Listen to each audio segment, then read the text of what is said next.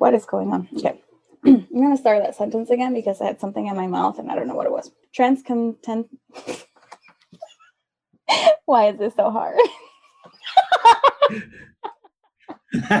Does it say your mouth? this is supposed to be easy peasy. That's the opener, and you had something in your mouth. Nothing.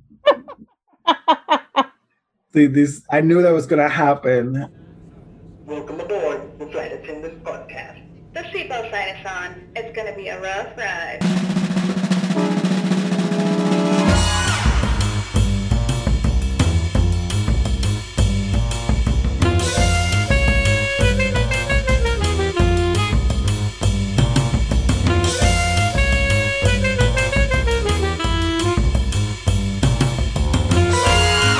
And welcome back to the Flight Attendant Podcast. I'm B, and I'm here with. Uncle Jay, How are you today? I'm alright. and I am getting over a cold, so I might sound a little stuffy. You thought you had COVID. No, I thought I had COVID. I'm like, oh my god, really? but uh, you know, I remember I had the same thing happen to me. Like, and I think due to like when we got our shots, I think it's about the same timeline as to when I got my little 24 hour cold. Yeah, that's funny. Now that you mentioned that, yeah. Because you got yours like two weeks after I did, or something like that. Uh huh. And then Yeah, I, yeah. and then I got sick about like two two weeks ago or so. So Yeah. I thought I had a little like um, stomach bug or something because it started like that, and then I'm like, yeah, it's just just not feeling the same. And then um, boom, the next day I'm like, "Bleh, I'm dying. I know. I started with the shakes and I started with like Yeah. feeling a little nauseous. I thought I was pregnant and yeah, that's how I started. I, I thought I was getting pregnant too. yeah, I was gonna be Thea B.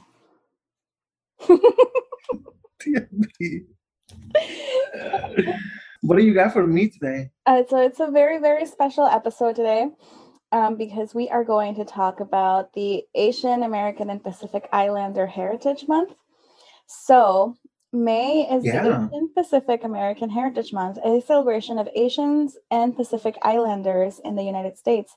A broad term, Asian Pacific encompasses all Asian continent and the Pacific islands of Melanesia. That's New Guinea, New Caledonia, Vanuatu, Fiji, and the Solomon Islands. It also encompasses Micronesia, which are the Marianas, Guam, Wake Island, Palau, Marshall Islands, Kiribati, Nauru, and the Federate States of Micronesia, and the Polynesian Islands, which is New Zealand's Hawaiian Islands, Rotuma, Midway Islands, Samoa, American Samoa, Tonga, Tuvalu, Cook Islands, French Polynesia, and Easter Island. Like most commemorative months, Asian American Asian Pacific American American Heritage Month originated with Congress in 1977. Representatives Frank Horton of New York introduced House Joint Resolution 540 to proclaim the first 10 days of May as Pacific Asian American Heritage Week. In the same year, Senator Daniel, and I'm going to butcher this, Inouye, introduced a similar resolution. Senate Joint 7 Resolution 7. Neither of these resolutions passed.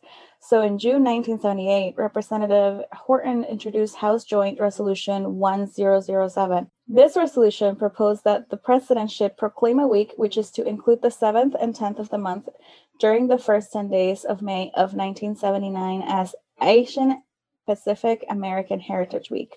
This joint resolution was passed by the House and then the Senate and was signed by President Jimmy Carter on October 5th, 1978, to become law not to become public law 95-419. This law amended the original language of the bill and directed the president to issue proclamation of for the 7-day period beginning on May 4th, 1979 as Asian Pacific Amer- American Heritage Week.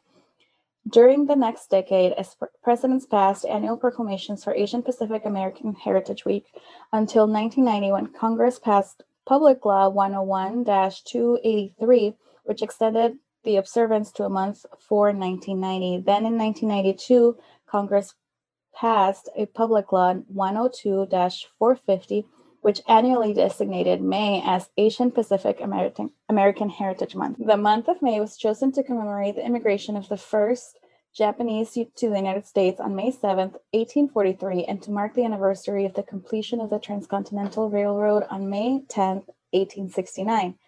The majority of the workers who laid tracks were Chinese immigrants. Um, so, and with that, we are actually going to name some of the aviation heroes that have Asian American and Pacific Islander heritage. Here are a few.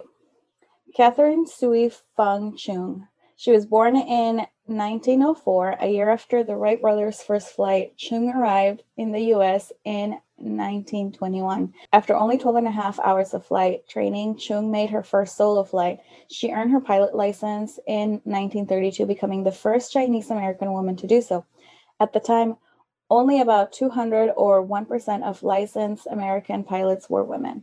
She was known for performing spiral pass, acrobatic loops, and barrel rolls, and flying an open cockpit airplane upside down at county, at county fairs. Arthur Tien Chin. Chin is recognized as America's first ace in World War II. A half century after the war ended, the U.S. government recognized Chin as an American veteran by awarding him the Distinguished Flying Cross and Air Medal.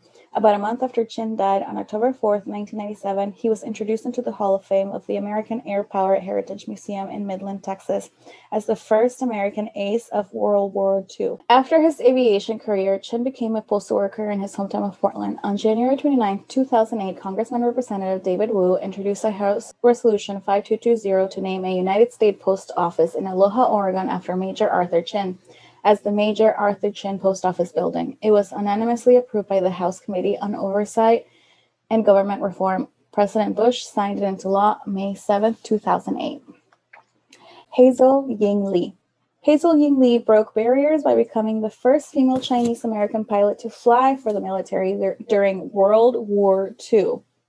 Lee was born in Portland on August 24, 1912, her parents, Yuet Lee and Siu Landi Lee, were Chinese immigrants who met and married in the United States, then raised eight children in Portland at a time when anti Chinese sem- sentiment was prevalent.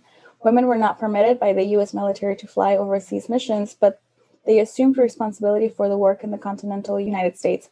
This freed men to be available for flying during duty in both European and Pacific theaters. Ying Lee was a member of what became known as the Women Air Force Service Pilots.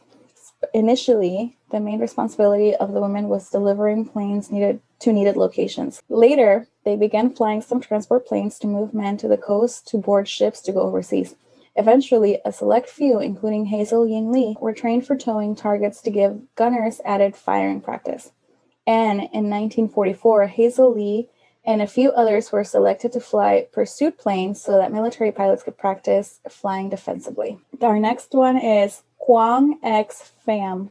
Pham was the first Vietnamese American to earn naval aviator's wings in the U.S. Marine Corps and flew CH 46 helicopter missions in the Persian Gulf War. Pham was born in 1964 in Saigon, South Vietnam during the invasion of South Vietnam by the time. During the invasion of South Vietnam by the Communist North Vietnamese army, Quang, his three sisters, and his mother left their ancestral homeland while, while the Army of the Republic of Vietnam was defending their country in its capital city of Saigon. Pham and his family immigrated to the United States and lived in California. Pham is a businessman, U.S. Marine Corps veteran, author, and community, community leader. Pham is an author of Sense of Duty, Our Journey from Vietnam to America. In 2000, Pham founded Lathian Systems, a pharmaceutical promotions company, raised 14 million from investors and was chairman and CEO. DNR Communications acquired Lathian in 2012. He has served on the boards of the Marines Memorial Association, Orange County Forum, and Chapman University Business School Board of Advisors. In 2015, Pham founded Aspero Pharmaceuticals and Jacksonville Pharmaceuticals, and currently the chairman and CEO. And our last hero, Sunita L. Williams. Sunita Lynn Suni Williams, born September 19, 1965, is an American astronaut, United States Navy officer of Indian Slovenian descent. She holds the records for total spacewalks by women, which is seven, and most spacewalk time for a woman, 50 hours and 40 minutes. Williams was assigned to the International Space Station as a member of Expedition 14 and Expedition 15. In 2012, she served as a flight engineer on Expedition 32 and then commander of Expedition 33. On April 16, 2007, she ran the first marathon by any person in space. Williams finished the 2007 Boston Marathon in 4 hours and 24 minutes. In July 2015, NASA announced Williams as one of the first astronauts for U.S. commercial space flights. Subsequent, subsequently, she has started working with Boeing and SpaceX to train their commercial crew vehicles along with other chosen astronauts. Can I add another hero? Yes, please. Her name is Betty Ann Ong. Um, she was an American flight attendant aboard American Airlines Flight 11, the first airplane to become hijacked during the September 11 attacks. Ong is notable um, to having been the first person to alert authorities to the hijacking taking place that day.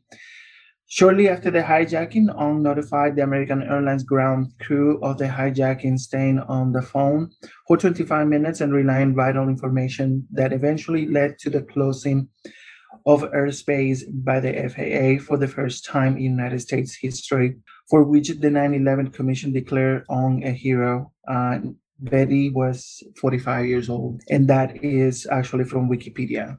That's so young. I mean, yeah. Right. I'm surprised she if it wasn't wasn't for her, it would have taken a little bit longer. Yeah, yeah. I'm surprised she wasn't on the list that I found. Yeah, I, I looked for her on on on on other lists, and uh, she's not. There's an article uh, that says a, the the title is a little bit the forgotten uh, Asian American hero, um, and it's about her, but um, I kind of found it a little bit late, so I didn't have a chance to read it. No, that's fine. But- Thanks for adding that. It's especially it's really important to add and you know honor all of these people. Yeah, very important. Considering that because of her, you know, we the FAA stopped the More air attacks. traffic for the first time ever. Yeah. Yeah, and more attacks. Well, this is their very very special episode. Where can they find us? And you can find us at the flight attendant podcast.com. That's our website. And also you can shoot us an email at the flight attendant podcast at gmail.com. Don't forget to follow us on social media on Instagram at the Flight Attendant Podcast and on Twitter at Stay Safe, Fly Safe. And don't forget to subscribe, rate, and review And where they can find us on to listen to us. your OnlyFans page. no, I know. I know. Spotify, we have Spotify. Google Podcasts. Uh huh. We also have Apple and Amazon. Yeah, those two. okay. well, we'll see you guys later. Stay safe and fly safe. Look at you. Look at you. Bye. Bye.